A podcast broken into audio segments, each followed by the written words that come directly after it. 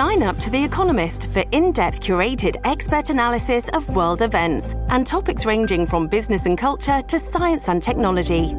You'll get the weekly digital edition, online only articles, curated newsletters on politics, the markets, science, culture, and China, and full access to The Economist Podcast Plus. The Economist is independent journalism for independent thinking. Go to economist.com and get your first month free.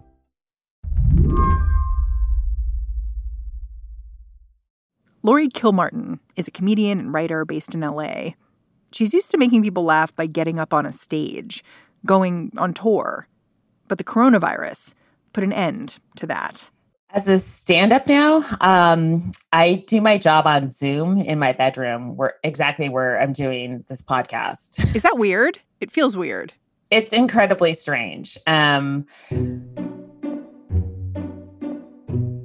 the fun thing about stand up is being uh, with a crowd and knowing that things can go off the rails at any second. I think that's totally lost on Zoom. It the audio delays are um, they're they're like only two or three second delays, but they kill jokes. They kill timing.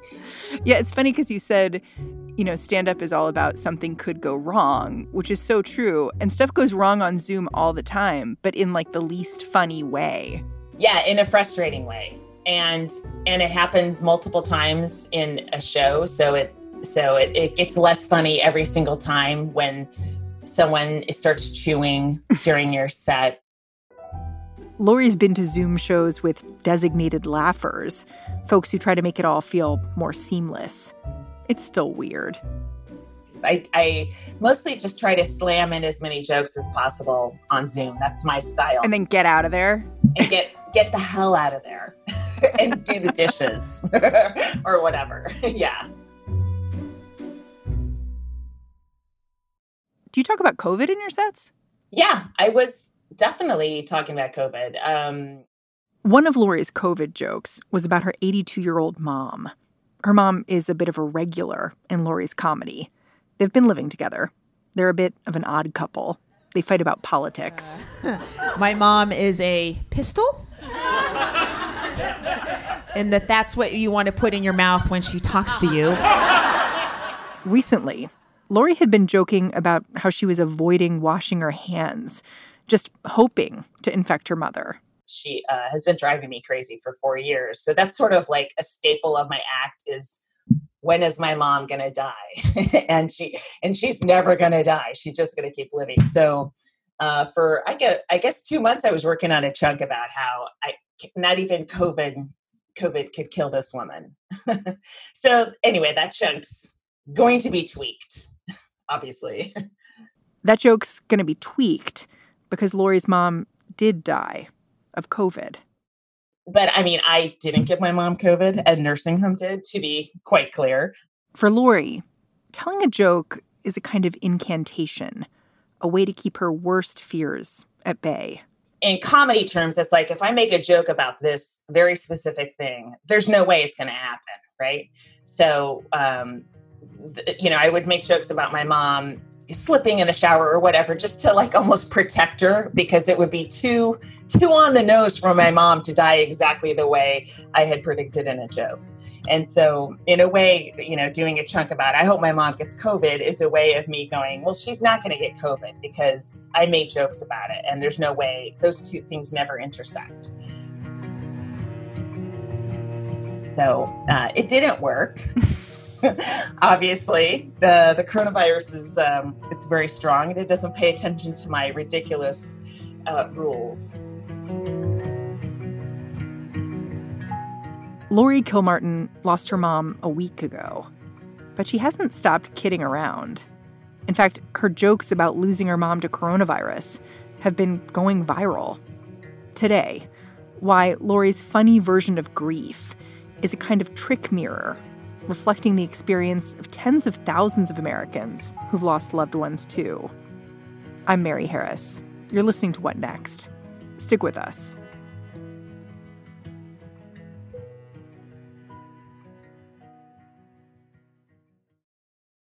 This episode is brought to you by Discover.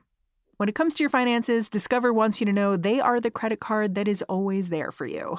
With 24 7 US based live customer service, everyone has the option to talk to a real person anytime, day or night. Yep, that means no more waiting for quote normal business hours just to get a hold of someone. We are talking real service from real people whenever you need it. Get the customer service you deserve with Discover. Limitations apply. See terms at discover.com/slash credit card. I wanted to speak to Laurie after I ran across her Twitter feed the other day. It was like this news ticker from inside a horror story with moment to moment updates on her mother's death. But it was also shockingly funny. Each missive, like a little note your sharpest friend might pass you in the back of class while rolling her eyes. It turns out part of the reason Laurie was so good at coming up with jokes about death is that she's done it before. When her dad went into hospice for lung cancer a few years back, she live tweeted the whole experience, including the 24 hours she and her family spent with his body after he died. It was intimate. People responded. So it made sense that when her mom got sick, she didn't think twice about letting them in again. The task of trying to write a joke was also a relief to me because I was like, oh, here's something I can do pretty well. I can't really help my mom. She's she's dying and I can't do anything about it. But I can write a joke about how crazy that is. Yeah. It's control. Yeah. So that's what I was doing and still continue to do. Part of how I really started paying attention to your Twitter feed was that you were so willing to access the anger and helplessness that I think people who are dealing with COVID in a loved one feel. Like this other podcaster tweeted something out about masks, about like, I don't want to wear them. I'm not going to wear them into businesses. So you tweeted right back at this guy, like, my mom is dying of COVID. I'm watching it right now on FaceTime.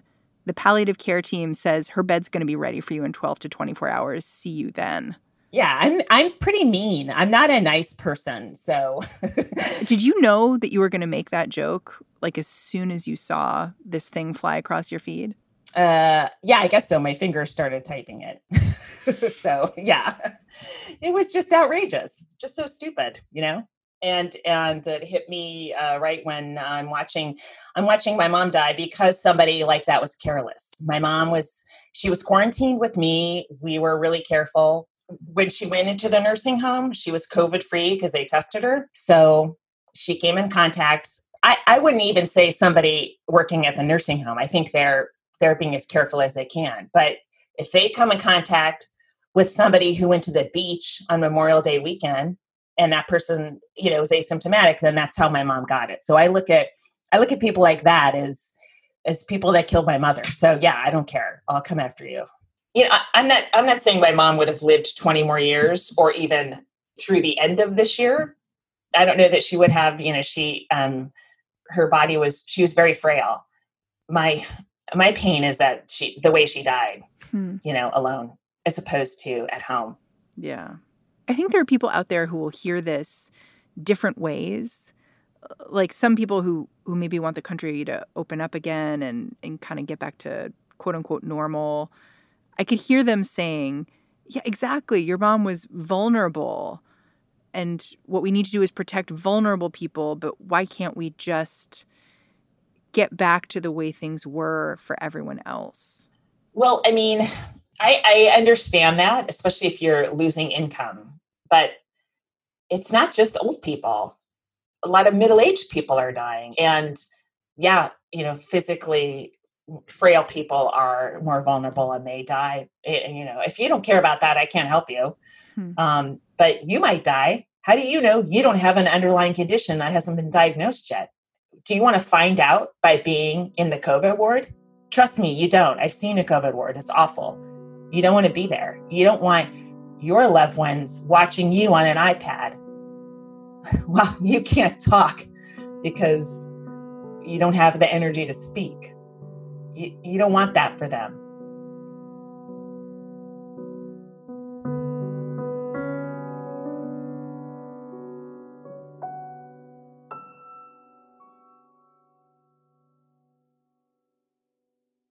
I do want to talk a little bit about your mom and how she got sick and your relationship with her. She was living with you, right? Mm-hmm. Yeah. You've called her in the past the Donald Trump of your family. Can you explain that a little bit? I did. I don't remember that, but she was she was a Trump supporter. She was a a Republican. Uh, so she listened to Rush and Glenn Beck and Savage and Mark Levin and all those guys in my in my house. I would hear it. I would be like, "This is like secondhand smoke to me." You you have to wear headphones, please.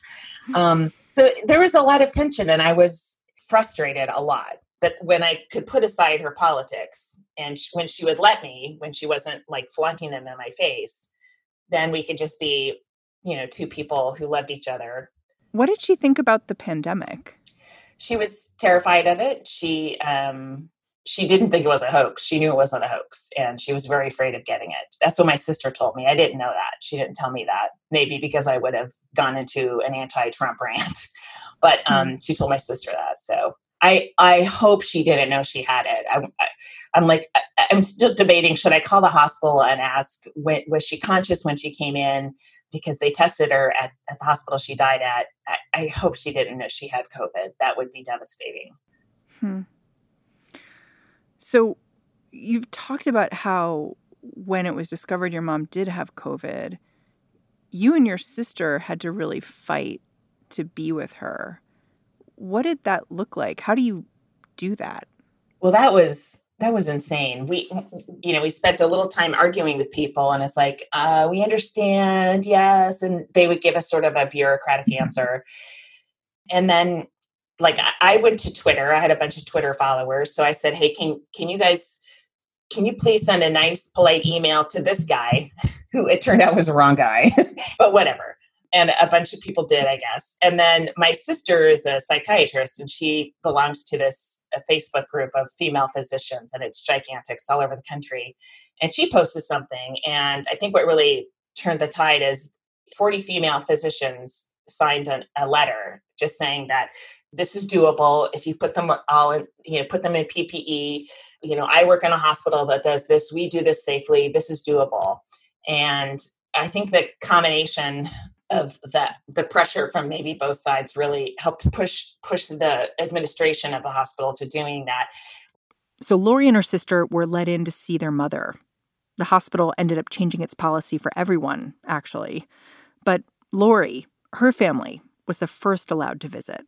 So we we got to spend we were supposed to be an hour but i think it was like an hour and a half and we were completely suited up. You know we had the we were wearing plastic over our clothes and masks um, and the face shield.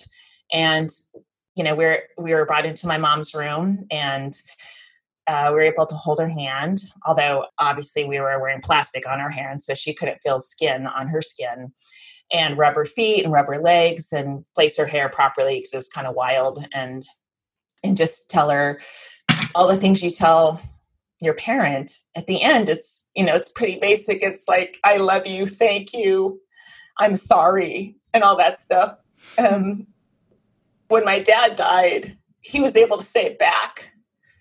And I, I could feel we could feel my mom trying. You know we saw her physically trying to communicate and but she couldn't. I mean that's i would want my last words to my my kid to be I love you.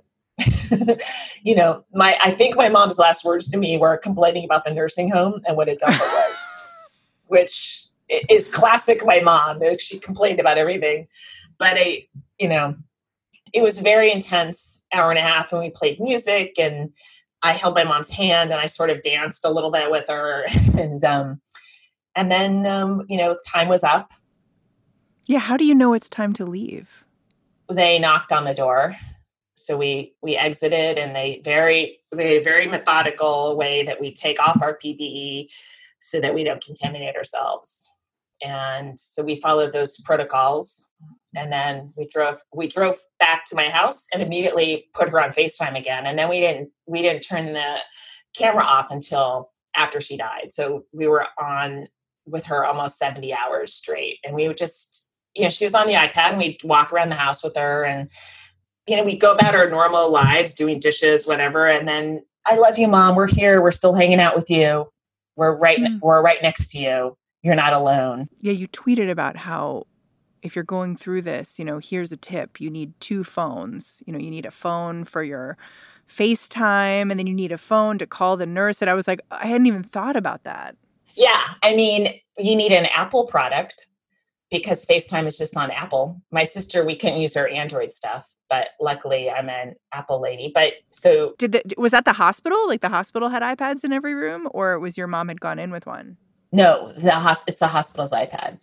So you know, if you're a person that doesn't have one and you can't buy one immediately, you're you're in trouble. You, you won't be able to do that. You know, it's unfair. It sucks.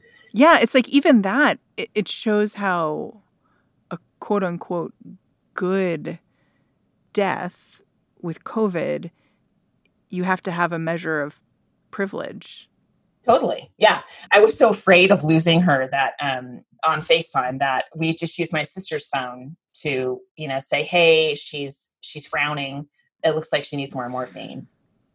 I know you said you you left the FaceTime open after your mom passed away. Why was that important to you? Well, like we had been watching her on Thursday morning and her breathing, there started to be pauses, long pauses between breaths, right? So I don't know, maybe in the half hour before she died, my sister and I would be watching her and we were watching her and, and she would take a breath and then she would just stop. And we, and the weird thing is, is, is her breath, like her, her chest stopped rising. And then during obviously one breath, she never recuperated and took another one. And we just watched for like, we started going, how long has it been? 10 seconds, 20, a minute? Oh my God, she just died. Um, the hospital, the staff didn't come in immediately. I don't know if they were, I mean, they had a window so they could watch her. And I don't know if they were notified that she had stopped breathing via machines or what, but they left us with her for about an hour, which is fine. I didn't want anyone I just wanted to be with my mom's body in the way, mm-hmm. whatever way I could. Because when my dad died, we kept his body overnight, and um, that was really helpful, very healing. Um, so they, the hospital staff came in um, about an hour later, and they said, "Would you like a little more time with her?" And again, this is also we are so lucky because had this been New York City, you know, a month and a half ago, I probably would have shipped her out immediately because we got we got 20 more patients coming in, you know. Hmm. So we're really lucky that we got in this hospital when they had already set up their FaceTime iPad situation so that we could watch her this whole time and that they had they had time to let her be in this room this coveted room for an extra 2 hours so that we could just watch her and talk to her and accept and process that she's dead you know like it is it's very helpful to just to to see them not breathe and go wow it's it you know i'm not being told she's dead i see it i see it. Did you know you weren't going to see her again? Like i don't even know what the protocol is when your loved one dies of covid. Yeah i think we figured that. The worst the worst thing was when they they came in and and they said are you ready to to turn off the feed. And we said yes. And then they turned off FaceTime. And when you turn off FaceTime, there's this little noise, and the, the image goes away immediately. And it was so shocking because then our vigil was over. We couldn't protect her anymore or help her in our limited way anymore. And that little FaceTime noise, I'll never get over it. because she's went away, and then my my my iPad, all my dumb apps replaced my mom. like one second there's my mom, and the next second it's you know Venmo and Vimeo and Twitter and iTunes and the apps. It was um, very stark image change.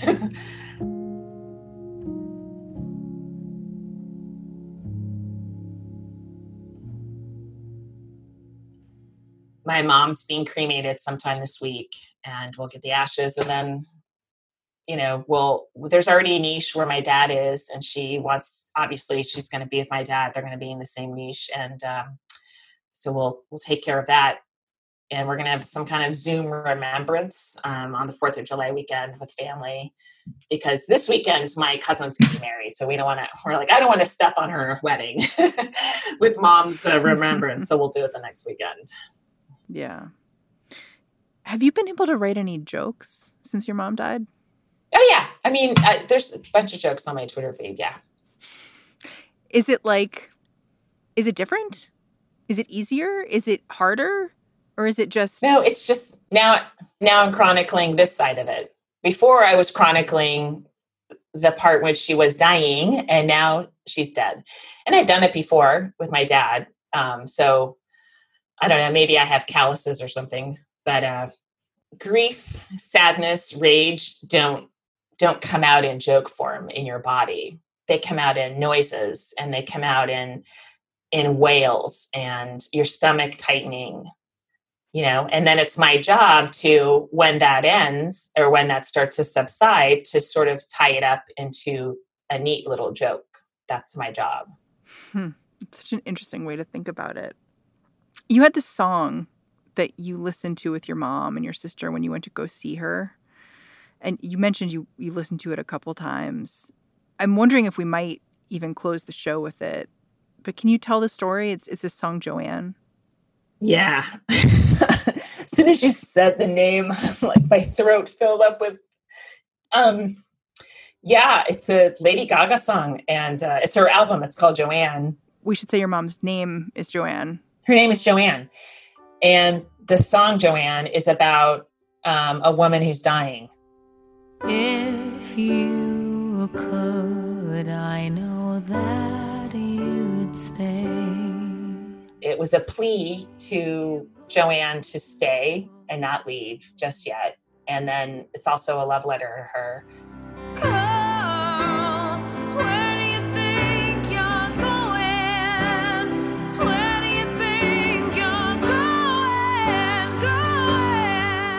It ends with XOXO Joanne. Those are the last lyrics of the song. It, it's a beautiful song, even if your mother isn't named Joanne, but the fact that ours was was really striking.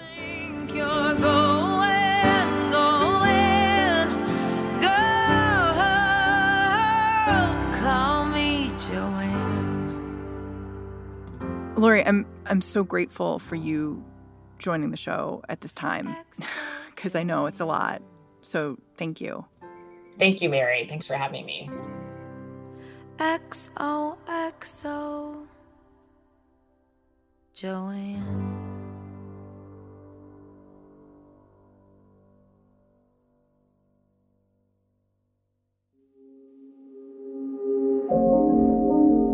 Laurie Kilmartin is a comedian. She wrote a book about her dad called Dead People Suck, a guide for survivors of the newly departed. You can find her making jokes and doing all types of stuff on Twitter at AnyLaurie16.